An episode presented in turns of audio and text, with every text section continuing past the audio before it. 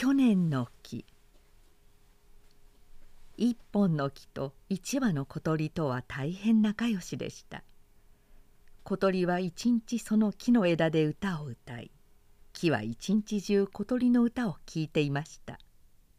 けれど寒い冬が近づいてきたので、小鳥は木から分かれてゆかねばなりませんでした。さよなら、また来年来て歌を聞かせてください。と木は言いました。ええ、それまで待っててね。と小鳥は言って南の方へ飛んで行きました。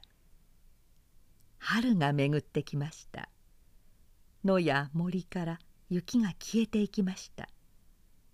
小鳥は仲良しの去年の木のところへまた帰っていきました。ところがこれはどうしたことでしょう。木はそこにありませんでした。根っこだけが残っていました。ここに立ってた木はどこへ行ったの？と小鳥は根っこに聞きました。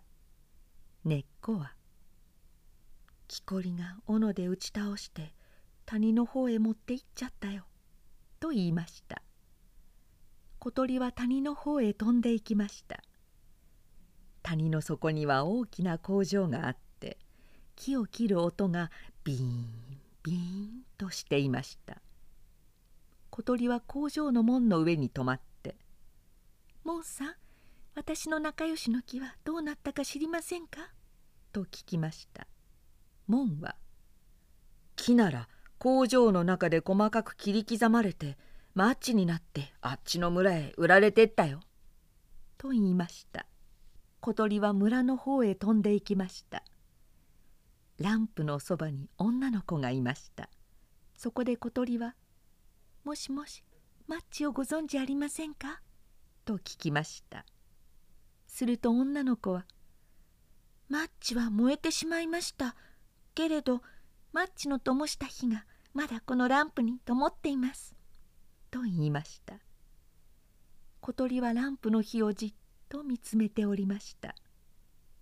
それから去年の歌を歌って火に聞かせてやりました。火はゆらゆらと揺らめいて心から喜んでいるように見えました。歌を歌ってしまうと小鳥はまたじっとランプの火を見ていました。それからどこかへ飛んでいってしまいました。